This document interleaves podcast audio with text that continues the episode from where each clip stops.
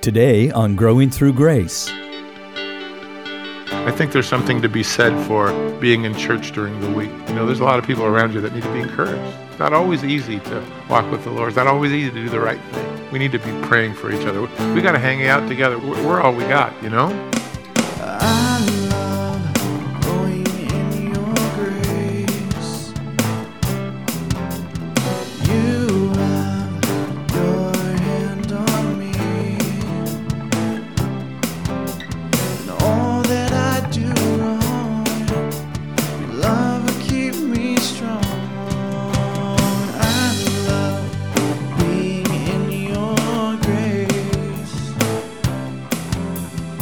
You're listening to Growing Through Grace with Pastor Jack Abeelen of Morning Star Christian Chapel in Whittier, California. And as we get back to our verse by verse study, we'll pick up where we left off last time in Acts chapter 18, verses 18 through 28. Pastor Jack has been discussing some of the different people that the Lord used to strengthen the church and is currently reviewing Paul's short stay in Jerusalem. Let's join our teacher for the conclusion of this study that's titled, It Takes All Kinds. Here's Pastor Jack. You know, some people like downtime. I just want to be down. Paul was burning to serve. Some people like to be wrapped up in sports. Paul just wanted to run the race. Some people are interested in, in money and, and, and, and gain. Paul just was interested in soul. I mean, he was just driven. Imagine being out on the road, you know, for the better part of a decade, and you're still just wailing to go. And this is not a, this isn't the resource he's, he's hanging out at. This place is where they've stoned him and, and tried to kill him and, and beat him and lied about him and imprisoned him. And it's not a good road to follow, to follow, but yet that's where he is. So, verse 23, Luke, in one sentence, covers all of the familiar places that Paul went with a kind of broad brush. He went to Tarsus, to Iconium, to Lystra, to Derbe, to Antioch, to Phrygia, and Galatia. Those are the provinces above or to the north. And he, we're not told anything about those. He just went back, and, and his one message to all of these churches, and there were a lot of them now, was just come on, man, hang in there with Jesus, right? Trust the Lord. And then he headed for Asia, where, where last time, if you were with us on the second journey, uh, the Holy Spirit did not allow Paul to go. He tried to go down towards uh, Ephesus, but he wasn't allowed. But this time, having stopped there, you know, months earlier, he now finds himself allowed by the Lord to head for Ephesus and that place where he had left Aquila and Priscilla uh, to oversee this fledgling work that God had seen last time. Verse 23 is an important verse because Paul spent months of his time just meeting with churches, encouraging the saints, right? I think there's something to be said for being in church during the week. You know, there's a lot of people around you that need to be encouraged. It's not always easy to walk with the Lord. It's not always easy to do the right thing. We need to be praying for each other. We got to hang out together. We all, we're all we got, you know? The church kind of is, is, is together in the world. We're not a part of that. But we, we can find strength together. So, in one verse, Luke covers 810 miles of travel, and who knows how many stops of Paul to encourage the people. it, it is an amazing story, uh, to say the least. And, and we will, in fact, pick up next week when Paul arrives in Ephesus at the ministry that Paul starts there. In fact, he'll be there three years, and we're going to do the first seven verses next week of Lord, Lord be willing, of chapter 19. But, but before we get there, God gives to us not any reports of the 800 miles of travel or of the welcome in Jerusalem, but He takes us to Ephesus to show us the preparation that is going on in this town before Paul arrives. And we read in verse 24 Now there was a certain Jew whose name was Apollos. He was born in Alexandria. He was an eloquent man. He was mighty in the scriptures, and he came to Ephesus. This man had been instructed in the ways of the Lord, and he was fervent in the Spirit, and he spoke and he taught accurately the things of the Lord, but he only knew the things of the baptism of John. Paul had been gone from Ephesus. It might very well have been almost a year by now. The Holy Spirit directs us to the ministry of Aquila and Priscilla, and uh, in, in particular, one guy. Remember, this is the report from Jesus to the church. This is how I work. This is your standard, right? This is the, the template. This is how you want to watch and see how God works. One of these men in this town was named Apollos. He would eventually, as we go down a few verses, end up in Corinth, where Paul, remember, had sailed away from uh, in the last study that we had, where he had been for 18 months. Apollos was a guy that came from Alexandria, which in Egypt was the intellectual center of, of the country, certainly. In fact, in Alexandria, 250 years earlier than what you're reading, the Bible had been translated into Greek. And it was, the, it was then and still is called the Septuagint. It's the Old Testament in Greek. The New Testament, for the most part, is written in Greek, but, but the Old Testament is not. So it was translated by a, a handful of men into uh, the Greek, and it helps us a lot. We use it a lot even in our study. There, there was in Alexandria many years ago, they discovered a library uh, in, in, one of the ruins that had 700,000 books in it. Pretty amazing for that first century, for sure. We're told a couple of things about uh, Apollos. He was an eloquent man. Uh, the word means to be fluid in letters, which is an interesting word. It's, it's kind of a play on the word logos or, or word, but it just means he's a really educated man. We are told that he was mighty in the scriptures. Dunatos. Dunatos means, means powerful or dynamic. So when he shared, he was a guy that you wanted to, to listen to. And, and he was instructed or taught in the ways of the Lord. We don't know who taught him. We don't know where he learned what he knew. We don't understand where he came from with all of that information. But we are told that when he showed up in Ephesus, this was a guy that he was not only good at speaking, but he, he had a lot of information and understanding about God's ways. In fact, the Lord goes on and he said he taught and he spoke accurately. Akribos is a word that means uh, with every detail in place. So he, he didn't just wing it, he, he knew stuff and, and he was good at it, and he was fervent in the spirit. Zeo is a, is a Greek word that means to boil over like a pot of water. So, really excited, accurate in what he shared, eloquent in his ability to communicate, and really well taught in the things that he knew. So, he, he had a man with conviction and emotion all at the same time. That's pretty good. And he was able to teach with, with actual enthusiasm, which I think makes him a rare guy. But here's the drawback when he gets to Ephesus, uh, this is a man who hadn't heard the whole gospel. He'd only heard the gospel up to the baptism of John, which takes you right to the beginning of the gospels for the most part. Certainly to the book of Matthew, you're just starting at the beginning, right? Here's John preaching, funny clothes, eating weird stuff, and the whole country going out to see him and to be baptized, and the Jews for forever, never in their life are now getting baptized as Paul, I mean, as John calls them to repent. And he says to them, There's coming someone after me. I can't, I'm not worthy to unlatch his, his, his shoes, his, his sandals, but he's going to give you the Holy Spirit. He's coming. That was John's message. John's baptism was not the baptism of the New Testament, it was the baptism of, of repentance, uh, of preparedness. For a Jew who believed, I'm chosen by God, I don't need to follow you know, baptism, that's for Gentiles to join me. They were now called to repent of their position before God. And many did. That was John's ministry. And when Jesus came, you remember John kind of says, I have to decrease. He's got increase. And John kind of fades from the picture, and here comes the ministry of Jesus. That's all that Apollos knew. He was eloquent and excited and insightful and, and accurate. He just didn't have the whole story. And so he might have heard that Jesus, you know, the Messiah had come to be baptized by John. He, he might have heard about the miracles of Jesus, even. What he didn't hear about was the death of Jesus, the resurrection of Jesus, the coming of the Holy Spirit, the, the, the need to repent, the opportunity to be born again. None of that stuff came to Apollos. He was on fire with what he knew. He just didn't know everything.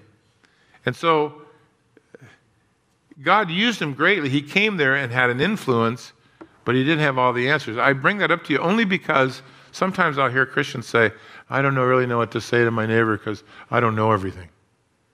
Well, you know a lot more than Apollos knows. And God used that guy plenty. So unless you want to beg off completely, be Apollos. Tell him what you know. I don't have all the answers, but here's what I know. I don't know all of the things, but here's what I do know. And there's an, an ability that we have to be able to share what God has taught us. And that's all that Apollos did. What he taught was right. It was just with limited information, lots of unanswered questions. He was accurate, he had conviction and, and all. Uh, but it didn't slow him down at all. So don't let that slow you down either. There's a lot to be shared. Verse 26 tells us So he began to speak boldly in the synagogue. And when Aquila and Priscilla heard him, they took him aside and they explained to him the way of God more accurately. So, a couple of things. Number one, there was no real church established here, so Aquila and Priscilla, Jews, born again, were attending synagogue. There was no church established. Aquila, or Apollos, I should say, came to the synagogue. They rejoiced to hear this young man preaching because, man, this guy's dynamic. But he doesn't have all the information. So he never got to the clincher, the death of Jesus, and he was risen from the dead. he just stopped with, and then you get baptized, and the Messiah's come and stopped. Not quite all of the information. So they invited him home. He had a good start, no finish. No political debate. They just sat down with him and began to, to share the Word of God with him. And you have to admire Apollos. And Paul sure did. He listened, he was teachable. In fact, if you read the first Corinthian letter, since uh, that's where Apollos will end up, in chapter 1, 3, 6, no, 1, 3, 4, 16, he mentions this man four different times. Mentions him again in the book of Titus in chapter 3 as well. So while Paul was away, this guy shows up. He shows great promise. And then these older, more mature saints take him under their wings, begin to quietly at home, away from the synagogue, teach him what's going on and, and share with him the, the plans of God. And, and he, he loved what he heard. And he, he sat with them and he, he seemed to just grow with leaps and bounds. And, and he was learning these things not from a pastor, but from a tent maker. These guys made tents. Hey, come over and sit in the tents, the one we just built. Right? They had a stall there at the bazaar, and, and that's where you came if you needed a new uh, place to live. So these, these guys weren't in ministry per se, they were in town. They were sustaining themselves, and they were sharing the gospel with others. What they have done, we can do. Share God's word, you know? Share it with your friends. Share it at your job. Be a disciple maker because this guy turns out to be quite a guy, even though he showed up not knowing very much. You might have gone, well, that guy's not going anywhere. He doesn't know anything. Well, that's true for a while. We read in verse 27 and when he desired to cross over to Achaia, Achaia, if you look at your at your map, is where Corinth and, and Athens. It's in that area in particular, the, down at the, the bottom, if you will, of that peninsula. When, a, when he wanted to go to Corinth, the brethren wrote, the brethren who were in Ephesus wrote, and they encouraged the disciples to receive him. And when he arrived, he greatly helped those who had believed through grace by vigorously refuting the Jews publicly and showing them from the scriptures that Jesus is the Christ. Boy, this guy came a long way. Some time passed, and, but it isn't much time, it wasn't years before uh, Apollos digested the new things, studied to show himself approved, felt the Lord lead him to a place far away. And when he showed up, not only did he show up with recommendations from the brothers who knew him, but he began to be of great help to them. So read the words there great help to the saints. How? He, he had a ministry of convincing the Jews that Jesus was the Messiah. He was really good at using the Bible. Many people got saved. And, and the, from what I read in the Corinthian letter, this guy was a huge help in establishing the church there. Um, in the church that Paul had begun in Corinth, spent 18 months, Apollos now runs in to become a blessing to it. Meanwhile, Paul will show up in Ephesus And at least uh, the people that he had left behind, Apollos, who also didn't have as much information as, as uh, he did, uh, Paul will take them that next step in the next seven verses in chapter 19 and pre- present Jesus to them. And so, what, what Apollos left behind, Paul built on. And the church was, was, was you know, blessed uh, in both ends. So, God uses a lot of different people in the church. It, it takes all kinds, you know. Some of you have be- begun serving in the body, others of you have laid the foundation in ministry. And um, we just uh, hired a new um, receptionist today uh, who told me that she had went to one of our ladies' uh, classes in Sunday school who's been working for us over 20 years and getting ready to retire. So she went through that class as a little like fifth grader. And now she's answering phones at the church and helping people out. Pretty cool. You know, somebody plants, other water, and look at us. We all lose our hair. I don't know how that works, but I'm pretty sure. pretty sure the way that's the way that works. So sadly, when, when it comes to Corinth, Paul would later have to write to this church because, as much as they loved Paul, who had been there so long, eventually they began to love Apollos more. And so you will read in, in 1 Corinthians chapter, I guess in chapter 1, where, where Paul writes to them, he says, How come there's such a division in your church? One of you says, I'm of Apollos. And one of the, uh, another one of you says, Well, I'm of Paul. And really, Christ isn't divided, and Paul wasn't crucified for you, and uh, you weren't baptized in the name of Paul. Knock it off. Quit choosing sides. I've always been interested in church, the way churches work, because, you know, I listen to a lot of guys that I like to listen to, and there are several guys I really don't want to ever listen to. They're good teachers, they're just not for me. You probably won't admit that, but you know that's true for you as well. As long as I'm not on that list, you're good. In any event, they began to, see, I like him better. No, I like him better. And they got their eyes off of Jesus. You know, I think it was 1 Corinthians chapter 3 where Paul said, How come one of you says, I'm of Paul, another one of you says, I'm of Apollos? You guys are all a bunch of carnal people. I planted, Apollos watered, God gave the increase. He's the one we're interested in. So if you find someone that's blessing you, good for you. Just means that God is blessing you. But God uses a lot of different folks. I never have taken it personally. People say, I can't learn from you. It's all right. Move along. What can I do? Right? God uses a lot of us to do the right thing for Him. So, if God's using you, not everyone's going to listen, but you be faithful to what God's given you to do. So, at best, we're His vessels, right? But, but notice the work here of these two, or this couple, I should say, with one guy during the year that Paul is gone, because we'll see him arriving in verse 1 in Ephesus and beginning his ministry there that will, like I said, take three years. Well, we, will finish in verse 28 where it says that he vigorously def, uh, refuted the Jews publicly, showing from the scriptures that Jesus is the Christ. I, I love the word vigorously refuted. It's only one word in Greek. It means to defend without shame. It is only used here in the, the New Testament. There, you won't find the word anywhere else. Here's my question to you Could you go to the Old Testament and vigorously defend that Jesus is the Christ? Could you do that? If you had to do that tonight, bring someone in, they need to know from the Old Testament, Jesus is the Christ. Could you do that? If you can't, why not work on that as a project? It won't take you that long.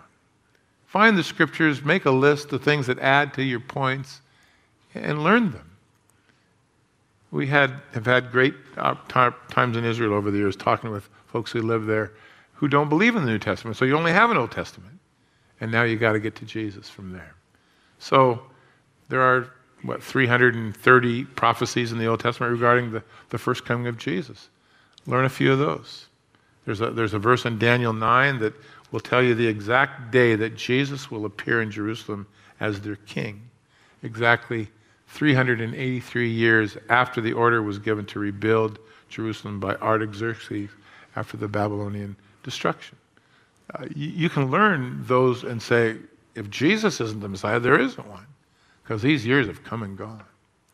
But anyway, Apollos was good at proving that Jesus was the Messiah.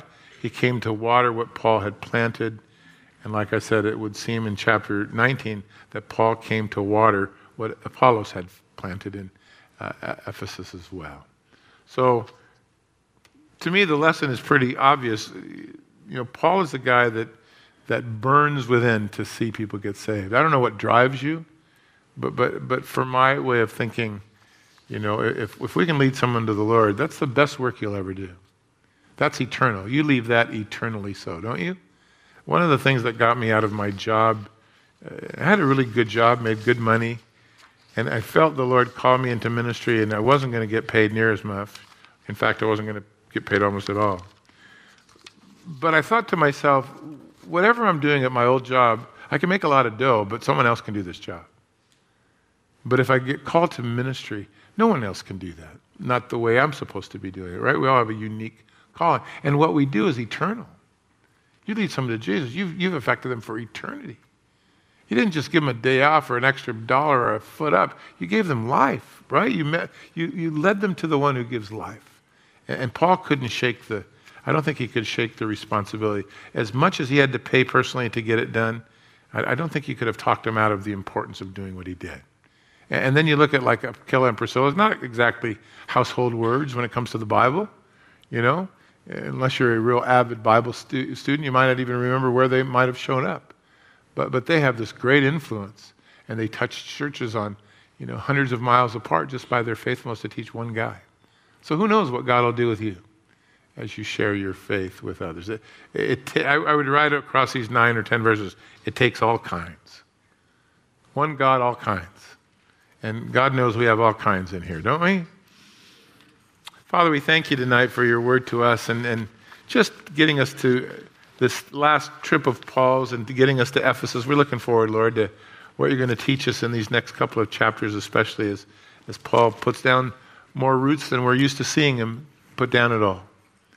And Father, we would pray tonight that you would stir our hearts by your Spirit as we read in the, in the narrative of the early church's work, that you would stir the hearts of us, your people, that we would be Aquila and we would be Priscilla and we would be Apollos and we'd be like Paul or Timothy or Silas or Barnabas. And all of these names that pop up, these faithful men and women who, who come and go, but yet without them the, the story isn't complete. And we realize that we're this generation now. We have to reach our country. Boy, what a mess.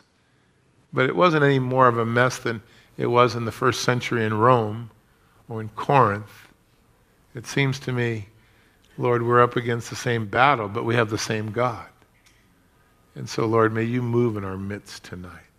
And, and may I encourage you speak up, speak out.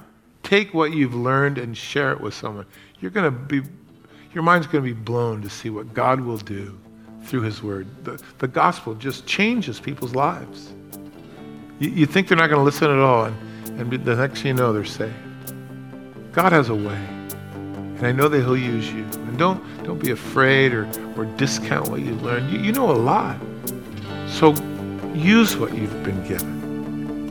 And let's see what the Lord will do. And may we take what God has given us to work with and shine the light of salvation to the world around us. We've been listening to a study taken from Acts chapter 18, verses 18 through 28. This has been the second half and conclusion of a two part study taught by Pastor Jack Abeelen. If you'd like to get the entire message, we do have that available for you. All you need to do to order, simply contact us and ask for study number 3072. It's always helpful for us to know the radio station that you're listening to, so be sure to mention those call letters when you get a hold of us.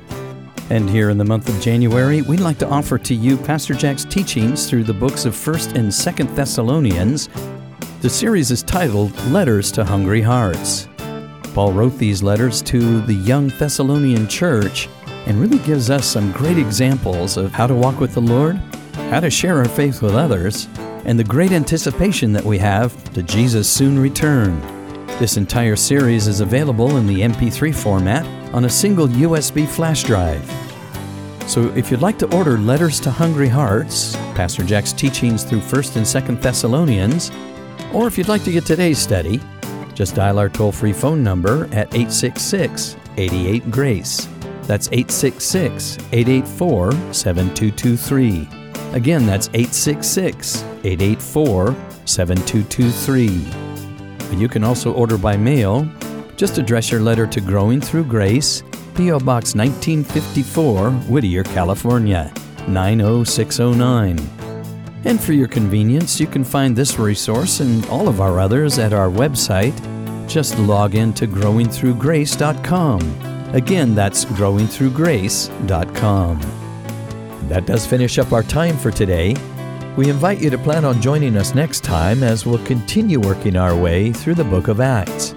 Until then, as you daily walk with our Lord Jesus Christ, may you continue to grow in His grace.